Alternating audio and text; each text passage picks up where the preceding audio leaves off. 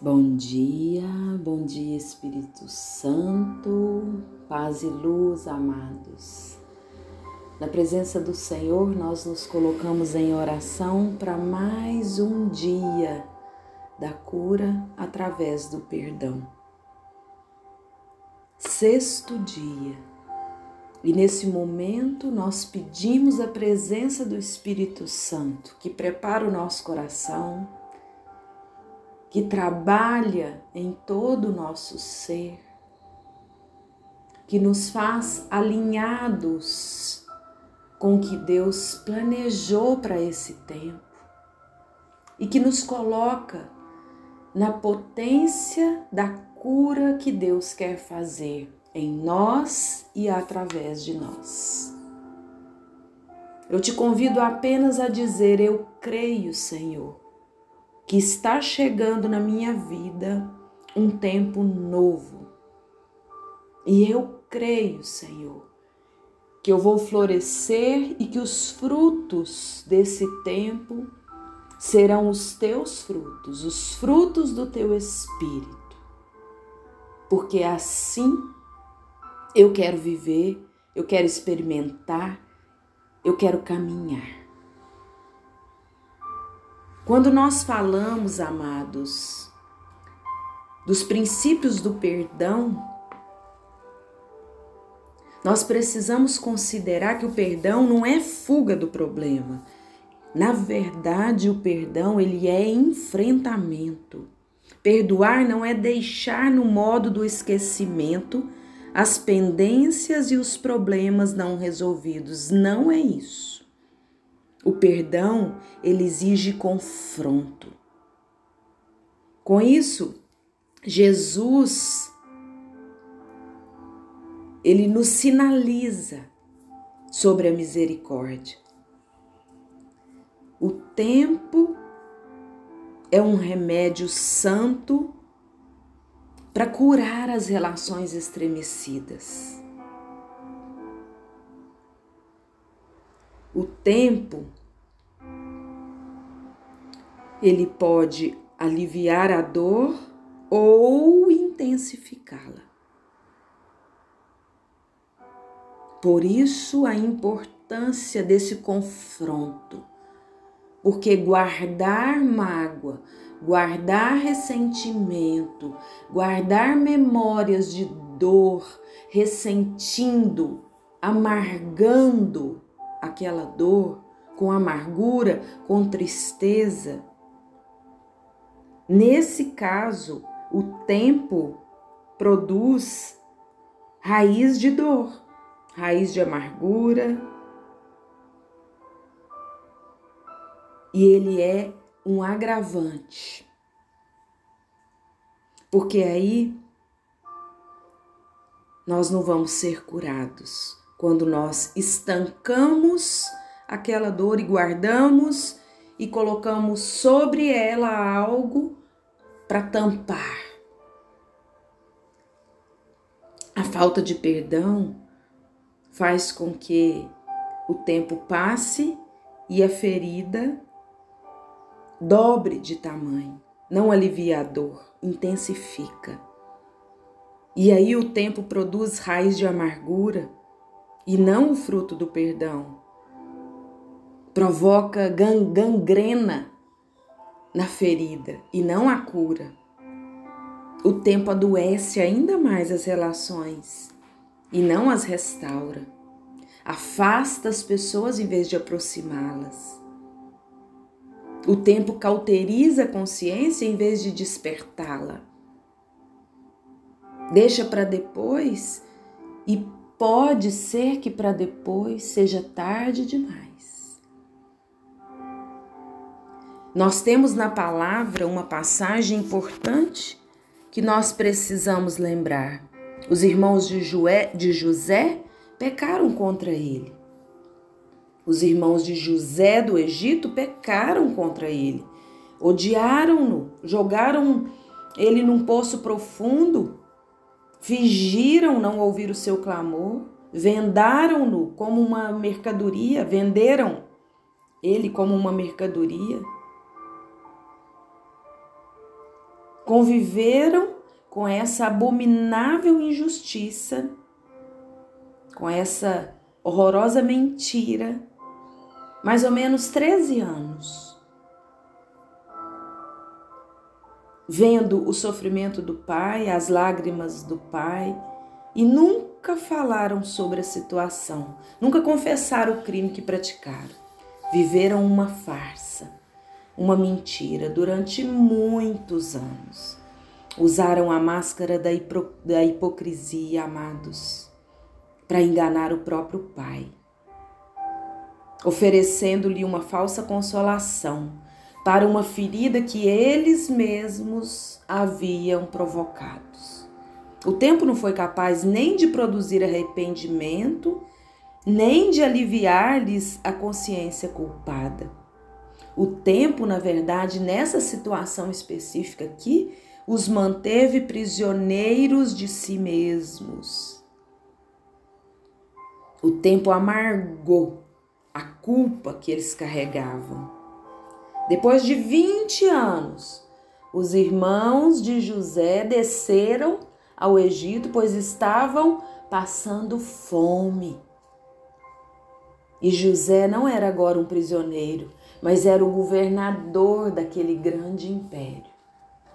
E José os reconheceu e começou a traçar um projeto para despertar neles a consciência adormecida e culpada. Eles então trouxeram à tona as memórias daquele terrível pecado de traição e ódio. Eles tornaram-se prisioneiros dos seus próprios sentimentos e reconheceram que os anos passados não puderam apagar aquela horrorosa injustiça cometida contra José. Antes de José perdoá-los, ele os levou à consciência do pecado. A confrontação, amados, ela precede o momento do perdão e ela é necessária. Antes de perdoá-los, ele precisou fazê-los ter consciência. O tempo não pôde libertá-los da culpa, mas a confrontação movida pelo amor, sim, lhes trouxeram, cura e libertação. A segunda ideia falsa que eu preciso colocar aqui hoje para nós, estudando um pouco sobre o perdão, é a falsa ideia de que o silêncio é a voz do perdão. O silêncio é a voz da amargura e não do perdão. O silêncio apenas cobre cinzas, coloca barro em cima da ferida, coloca cinzas em cima da ferida aberta, mas não provoca a cura terapêutica. O silêncio, nesse caso, sufoca a alma, traz amargura para o coração, provoca distúrbios profundos na nossa vida emocional. Sepultar um problema vivo é um procedimento muito arriscado. Armazenar no peito a dor que sufoca sem extravasá-la gera doença e não cura gera batimento de alma e não libertação.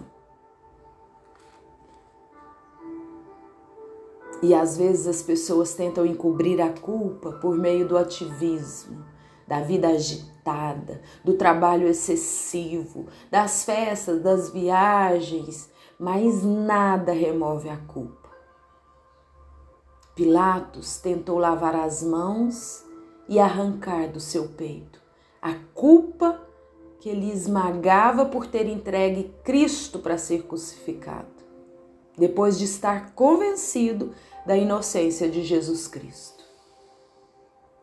Pilatos tentou driblar a sua própria consciência, tentou fugir das consequências do seu pecado, mas nem toda a água do oceano poderia apagar as manchas do seu pecado.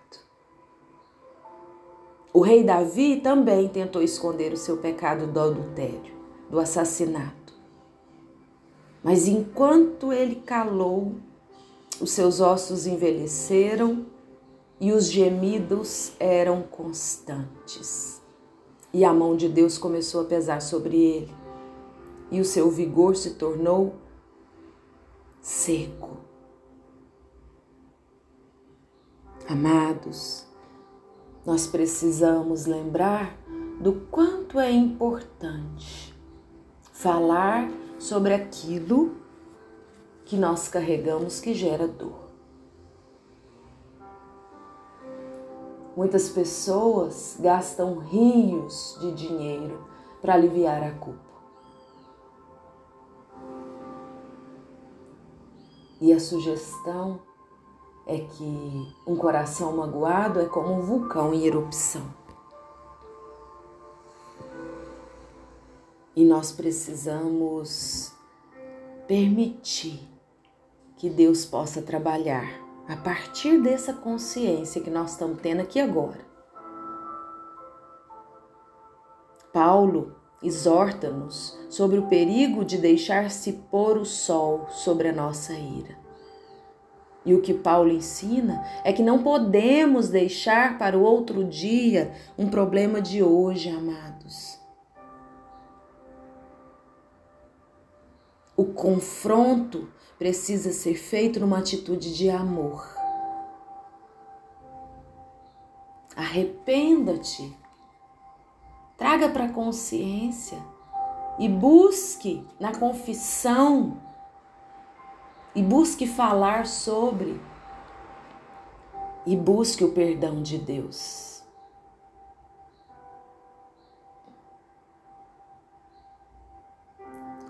Finalmente, amados, Jesus nos mostra a realidade